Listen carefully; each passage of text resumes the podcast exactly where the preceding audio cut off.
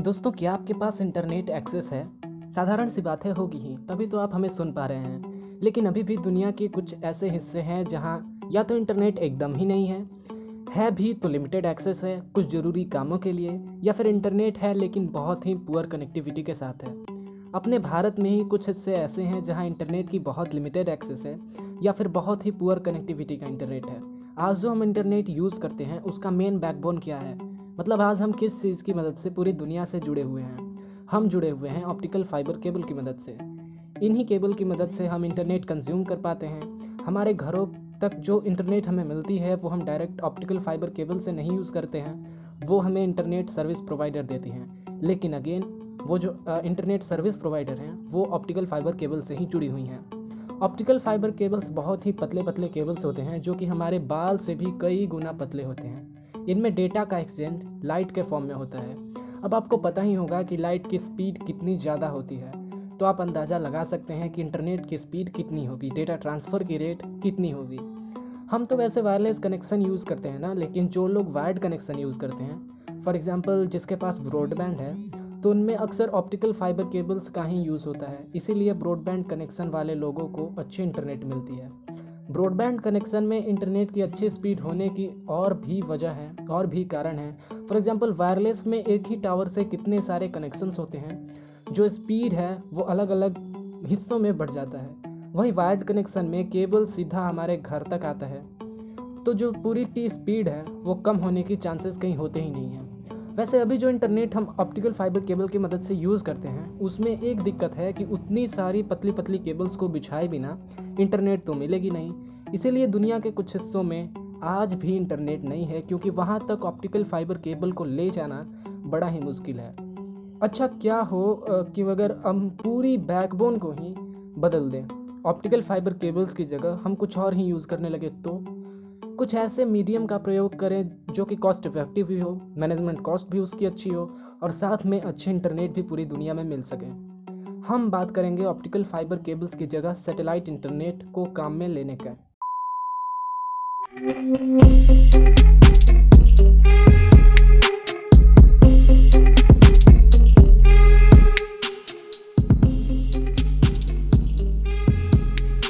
नमस्कार। दोस्तों, आप सुन रहे हैं टेकी भल्टायर को। आप सभी का स्वागत है मंडे टॉक्स की एक नए एपिसोड में, जहाँ आज हम बात करने वाले हैं स्टार लिंक के बारे में। वैसे मंडे टॉक्स की दसवीं एपिसोड है, जहाँ पिछले दो महीने से लगातार हमने हर मंडे को कोशिश की आपको किसी न किसी नई टेक्नोलॉजी के बारे में बताने की, या फिर दुनिया में हो रहे किसी भी चीज़ के बारे में बताने की। लेकिन वहीं साथ में आपने भी अपना पूरा प्यार और सपोर्ट दिखाया कंटेंट में रुचि दिखाई। जो कि बहुत ही अच्छा लगा। इसलिए हमने सोचा कि क्यों ना इस मंडे टॉक्स के दसवें एपिसोड को हम सेलिब्रेट कर लें। अब सेलिब्रेट हम क्या ही कर लेंगे? हमारे लिए तो यही सेलिब्रेशन होगी कि हम आपके लिए और अच्छे अच्छे कंटेंट लाते रहें और ऐसे ही आपका सपोर्ट मिलते रहे। हालाँकि पॉडकास्ट उतना अभी भारत में पॉपुलर नहीं है, लेकिन फिर भी आपके सपोर्ट के कारण जो आपका सपोर्ट मिला, जो आपने इंटरेस्ट दिखाया, पहले हमारा जो एपिसोड्स होती थी, उनकी एवरेज प्ले कुछ 10 से 15 के बीच होती थी, लेकिन अब वो बढ़कर कुछ चौंतीस से पैंतीस के बीच हो गई हैं। वैसे ये कोई बड़ी नंबर नहीं है, लेकिन हमारे लिए तो बड़ी ही है, और आपके प्यार और सपोर्ट से तो एक दिन ये एवरेज हम सौ का भी अचीव कर लेंगे। फिर पाँच सौ, हज़ार, दो हज़ार करते करते हम आगे बढ़ते भी रहेंगे। पॉडकास्ट में एक बात की दिक्कत हो जाती है कि मतलब वीडियोस आपको बनाने हैं तो आप सिंपल यूट्यूब पर जाकर वीडियोस बना सकते हैं, जहाँ आपको वैरायटी ऑफ़ टूल मिलेंगी। लेकिन वही पॉडकास्ट में ऐसा नहीं है। फॉर एग्जांपल आपके पॉडकास्ट को कोई एक प्लेटफॉर्म होस्ट करेगा। उसके बाद उस प्लेटफॉर्म का जो उस पॉडकास्ट का डिस्ट्रीब्यूशन अलग अलग प्लेटफॉर्म पर होता है, जिससे आपकी जो ऑडियंस है वो बढ़ जाती है। तो ऑडियंस इंट्रैक्शन नहीं हो पाता है यूट्यूब की तरह, क्योंकि आप यूट्यूब में तो इंट्रैक्ट हो सकते हैं ना, क्योंकि वो एक सिंपल प्लेटफॉर्म है जहाँ आपने अपना कंटेंट डाला तो वहाँ आप अपने ऑडियंस से इंटरेक्ट हो सकते हैं। लेकिन पॉडकास्ट में ऐसा नहीं है। इसीलिए हमने ट्विटर बनाया, जिससे हम एक ही प्लेटफॉर्म पर सब जुड़ पाएँ और टेकी वल्टायर फैमिली का हिस्सा हो सकें। हमने एक पोल किया था मंडे टॉक्स एट में, जहाँ सवाल ये था कि क्या मंडे टॉक्स की बस एक सीरीज़ ही काफ़ी है, या फिर कुछ और नया लेकर आया जाए, जहाँ आपने सौ प्रतिशत वोट किया कि कुछ नया लेकर आया, आना ही चाहिए।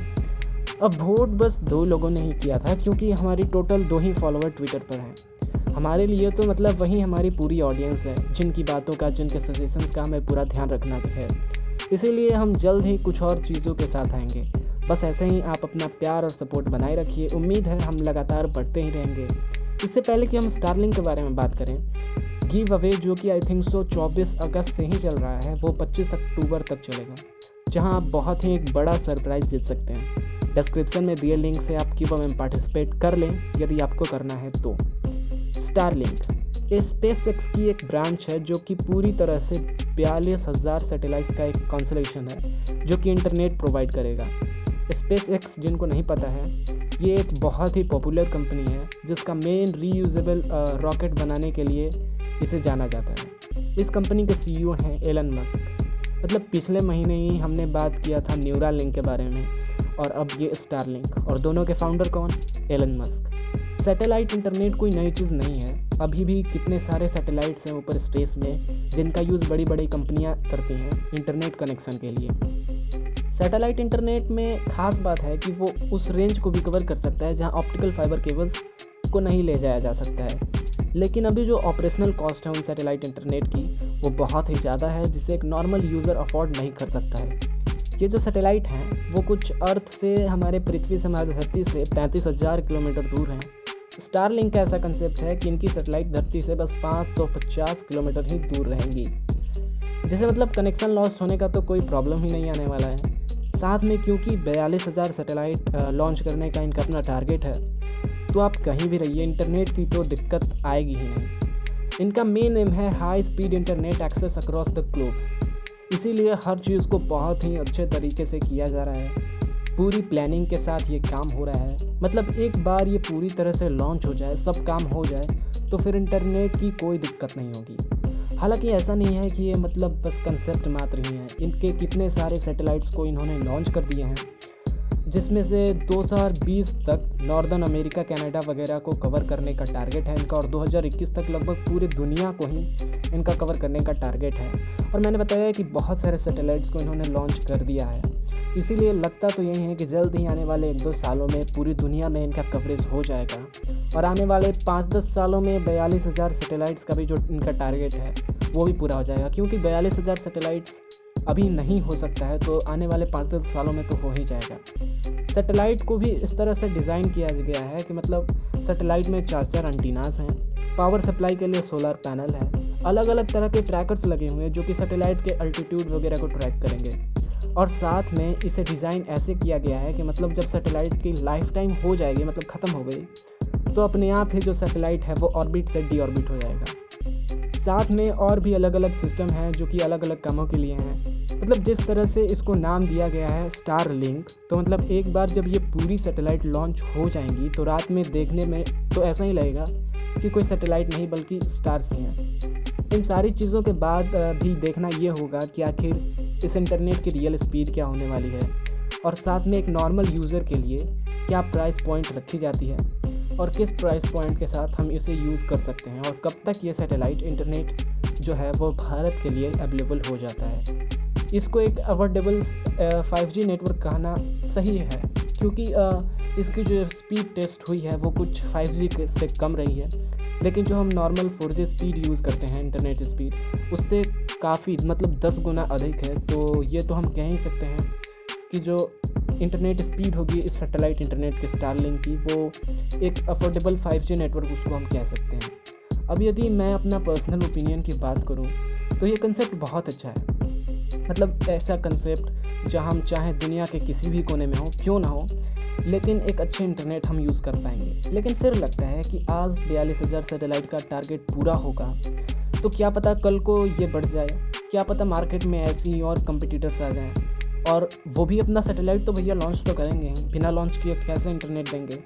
जिससे एक दिन तो ऐसा आएगा कि जिस दिन आप ऊपर देखो तो बस सैटेलाइट्स ही सैटेलाइट एक बार रात में देखो तो सैटेलाइट ही सैटेलाइट स्टार आपको दिखने ही मान नहीं है। एक तरफ़ हम देखते हैं तो टेक्नोलॉजी कितनी एडवांस होती जा रही है। जहाँ हम टेक्नोलॉजी से इंटरेक्ट भी हो रहे हैं। लेकिन वहीं दूसरी तरफ़ हम नेचर से दूर होते जा रहे हैं। फ़िज़िकल वर्ल्ड से धीरे धीरे वर्चुअल वर्ल्ड में हम चले जा रहे हैं। कई बार तो टेक्नोलॉजी को ही इतना महत्व हम देने लगते हैं ना कि मतलब वो कोई गैजेट ना हो तो हमें हमें लगता है कि अब बस हम हैं ही नहीं। गैजेट हो तो हम हैं गैजेट नहीं है तो मतलब कुछ भी बचा ही नहीं। ये बहुत ज़रूरी है कि किसी भी सप्ताह में किसी भी एक दिन को हम चूज़ कर लें। जिस दिन हम पूरी तरह से इस वर्चुअल वर्ल्ड से ऑफ़ रहें टेक से दूर रहें। लेकिन इस तरह, इस पॉइंट ऑफ़ टाइम में वो करना सही नहीं है, वो करना बहुत ही कठिन है, क्योंकि कई कई सारे काम जो है, वो उसी टेक से ही कर पाते हैं। लेकिन फिर भी हम उस दिन तो ये एटलीस्ट ट्राई कर सकते हैं ना कि बस काम किया, उसके बाद हमने टेक से ऑफ़ कर लिया। वैसे जो भी है स्टारलिंक बहुत ही कमाल की टेक्नोलॉजी है। मतलब आप कहीं भी रहो, दुनिया के किसी भी कोने में चले जाओ। अंटार्कटिका रखो या फिर यहाँ पे रेन फॉरेस्ट आ जाओ। क्योंकि इनका यही मेन एम है कि कहीं भी आप रहिए, आपको बढ़िया एक इंटरनेट स्पीड के साथ में एक अच्छे इंटरनेट आपके पास हो। अंत में हमेशा की तरह हम पोल सेक्शन में चलते हैं। आज के पोल में आपसे सवाल ये है कि क्या आप आईफोन 12 सीरीज़ के लॉन्च की भी कोई एपिसोड सुनना पसंद करेंगे या फिर नहीं? ट्विटर के टेकी वल्टायर के ट्वीट सेक्शन में जाकर आज के इस पोल का जवाब ज़रूर दीजिएगा। यदि आपको ये एपिसोड पसंद आई हो तो आप इसे शेयर कर दीजिए। हमारे फेसबुक पेज को लाइक कर लीजिए और साथ में हमें ट्विटर पर भी फॉलो कर लीजिए। एंकर के अलावा आप हमारे पॉडकास्ट को Google podcast triple podcast Spotify Castbox Overcast radio public pocket cast और ब्रेकर जैसे प्लेटफॉर्म पर भी सुन सकते हैं। तो यदि आपके पास एंकर ना हो तो आप इनमें से किसी भी प्लेटफॉर्म को चूज़ कर सकते हैं। टेकी वल्टार को सुनने के लिए मंडे टॉक्स के इस एपिसोड में इतना ही। इस एपिसोड को सुनने के लिए आपका बहुत बहुत धन्यवाद। जय हिंद।